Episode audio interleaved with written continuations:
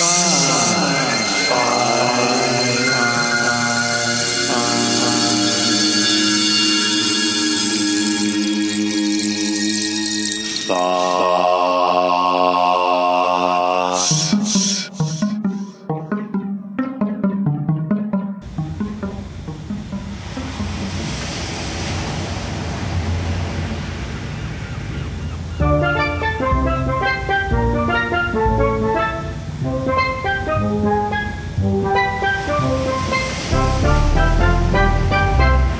Aloha, everybody. This is Tiki Al, Al Takeda.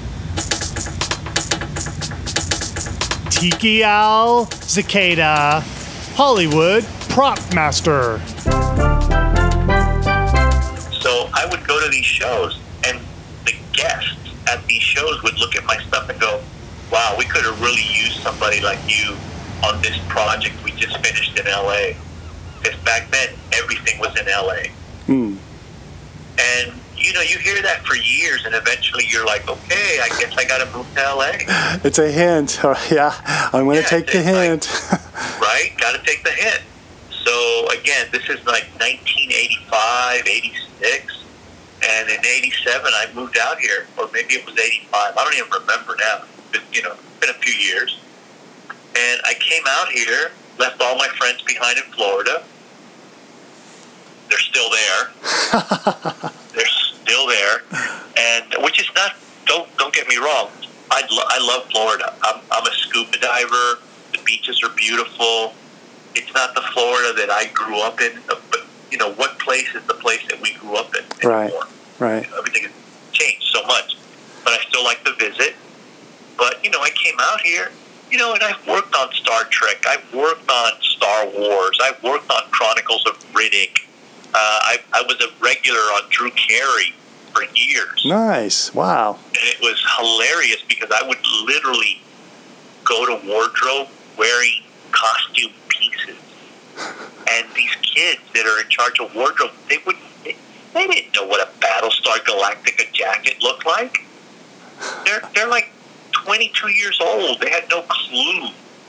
So I get a call from people three months later when the show aired. They're like, dude, I was watching Drew Carey and you're at the bar in a Colonial Viper costume. What the hell was that about? Like, oh, you caught that. Huh? How could I not catch that? You're like, you're like literally looking off camera, just kind of smiling, holding a beer, and you're wearing a Oh, Rathacon belt buckle. What? the- You're, you're like out of control. Oh like, my yeah, God! well, you were out of control, Al. I, I'm going to have to go back and watch the Drew Carey show now just to see these Yeah, spots. I was I was on a bunch of those episodes, and it was so funny because I got on that show as a to- as a onesie, one time hit. They basically hired me because they wanted me to be one of uh, one of the characters' friends. This character Mimi, who was like a terror on the show, but super nice in person. And uh, they said, yeah, we, we, they picked you because you were the only guy with a shaved head that wasn't covered in tattoos. Which now it would be the opposite. They would want the guy covered in tattoos because that's in vogue now, yeah. right? So they pick me, and I go in there, and I, uh, you know, I meet this girl on the show who's supposed to be my girlfriend on the show, and we hit it off because guess what? She's from Gainesville, Florida. Oh my God! Ah. so we had a nice rapport, and um, we finish, we wrap. I, you know, out the door. Thanks, everybody. It was really nice working for you. Bye bye. I'm gone. Yeah. The next day, I get a call from Central Casting. You is this Al Zicada? I'm like, yeah. What did you do? I'm like, what? Excuse me? They go, we, we booked you on Drew Carey. What did you do? I'm like, uh, I showed up at Warner Brothers. I met Ed, the guy in charge of the extras, and I, you know, did the show, and I came home. Huh? Well, you must have done something. and I'm like, uh, look, I'm really sorry. I, he goes, you don't get it, do you? And I'm like, no, this is my first time. I've never done this before. She goes, oh, well, okay, okay, because they called us about you. And I'm like, really? Oh, okay, nothing bad. And he goes, no, no, no, no, no. No, they called us, and, uh, you know, I'm like, so, so was it, did I do something wrong? He goes, no, no, no, no, never call us. I'm like, what do you mean they never call? He goes, yeah, they called us to thank us Wow. for sending you. And I was like, oh, that's so nice. They're like, you still don't get it, do you? I'm like, dude, what the fuck?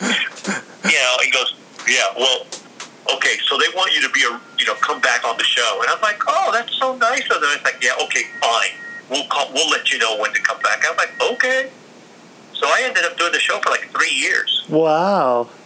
Yeah, and you see me like I walk into the bar, you know, I say hello to the bouncer, you know, we high five, I walk over, I have a buzz beer, blah blah blah blah, and uh, it was a lot of fun, and, and I got a lot of a lot of airtime. I never got any line because I wasn't a cute girl because I found out that's the way it works. Literally, cute girl would show up first day on the set. The following time that I'm next time I'm up there, she's she's got lines and she knows Keith, uh, you know, first AD, and she knows this guy and that guy. And I'm like, well, I've been here for a year and a half, and I only get to talk when people are talking in a group. Okay, whatever. I'm still here, Yeah. and I'm having a good time. And next thing you know, they need somebody to play a swamp creature for this episode, and they can't get a union guy.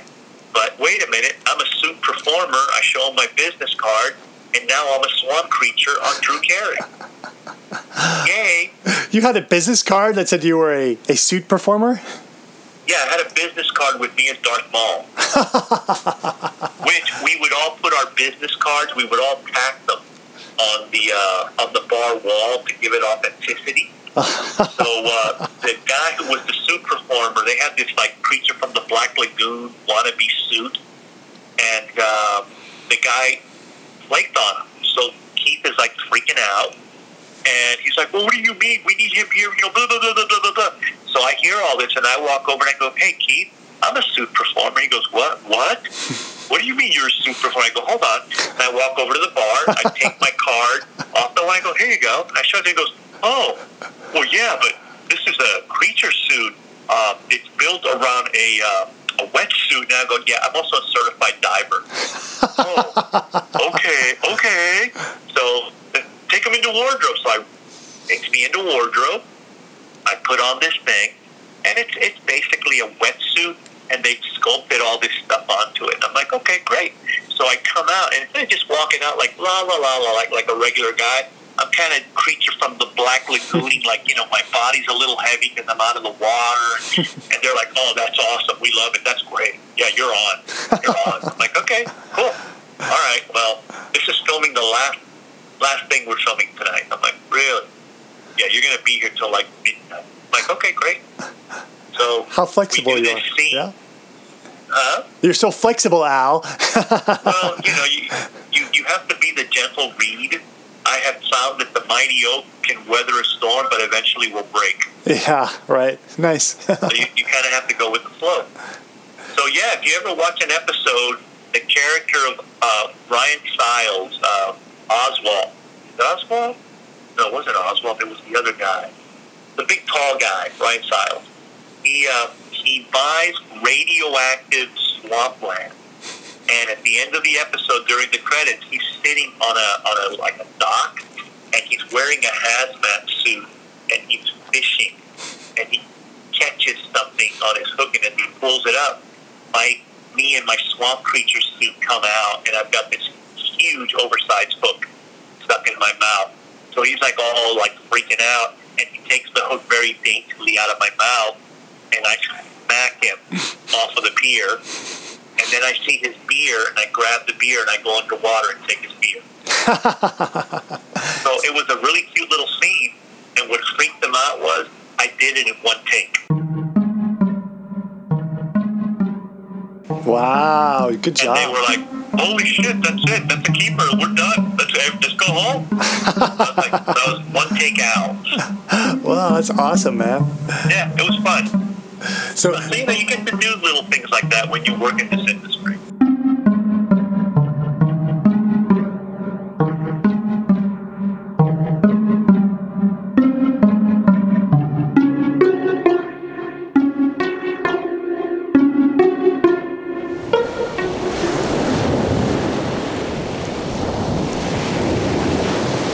Are you interested in science fiction with a Hawaiian twist? Nafi is a retired pro surfer who works security at a pineapple plant. He falls for a girl who uses him to break security so she can investigate a conspiracy to destroy Hawaii's pineapple crop. Unfortunately, she gets caught. Nafi gets in trouble, and the epidemiologist who's behind the pineapple virus is out to kill them. Honolulu Hottie is a cyberpunk action adventure novelette set in post global warming Hawaii. To get this novelette, go to Amazon and search for Lancer Honolulu Hottie.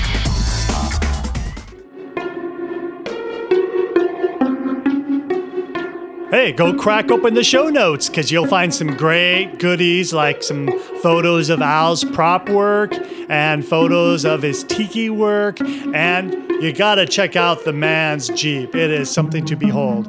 Think of it, folks a tiki Jeep. Where are the show notes? If you're using a podcast player on your iPhone, just go over and glance at the podcast where your podcast player uh, keeps your notes. If you downloaded this from the internet, go back to the page where you downloaded this MP3 and you will see on that webpage the show notes. Next episode, we hear more from Tiki Al. But to know you lived overseas too. yeah. How was that like, and, and how is Shanghai different than Hollywood? Um, well, Shanghai was, was very interesting. It, it, the, the things that made it good also made it bad.